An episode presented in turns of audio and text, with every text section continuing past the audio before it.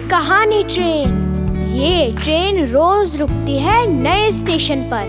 मिलाती है आपको एक नई कहानी और कई नए किरदारों से। तो सब सवार।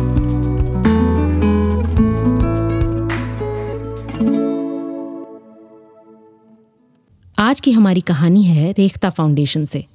कहानी का शीर्षक है, एक गेंद पर पंद्रह रन। और इसे लिखा है, अब्दुल हमीद भाकर ने मैं आपको पहले ही बता दूँ कि ये कहानी क्रिकेट की नहीं, कुत्ते की है। हमारे भाईजान ने एक कुत्ता पाल रखा था। लाखों कुत्तों की तरह उसका नाम भी मोती था। लेकिन भाईजान का ख्याल था कि वो लाखों में एक था।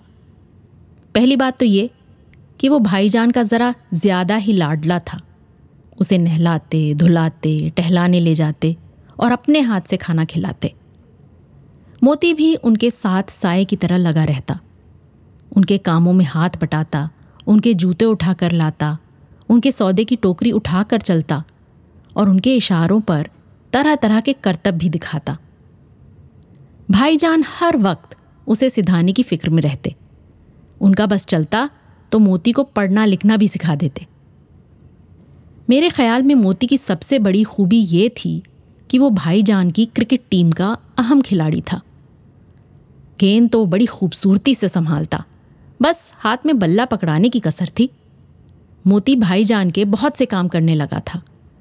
वो चाहते थे कि गेंद को हिट लगाकर वो खुद तो खड़े रहें और उनकी जगह मोती दौड़ दौड़ कर रन बनाए। एक दिन भाईजान किसी टीम के खिलाफ दोस्ताना मैच खेल रहे थे। बैटिंग करते हुए उन्होंने अपने दोस्त को बुलाने के लिए सीटी बजाई। मोती समझा कि उसे बुलाया गया है। उसने आओ देखा ना ताओ और झट मैदान में कूद पड़ा।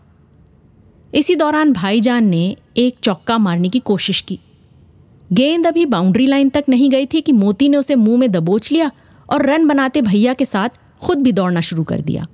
अब आलम यह था कि मैदान में एक कुत्ता और दो खिलाड़ी सरपट दौड़ रहे हैं और सारे तमाशाई पेट पकड़कर हंस रहे हैं और हंस हंस कर दोहरे हुए जा रहे हैं। तो इसी तरह मोती ने एक गेंद पर पंद्रह रन बनाने में मदद की। भाईजान बड़े दावे से कहते हैं कि ये एक आलमी रिकॉर्ड है। है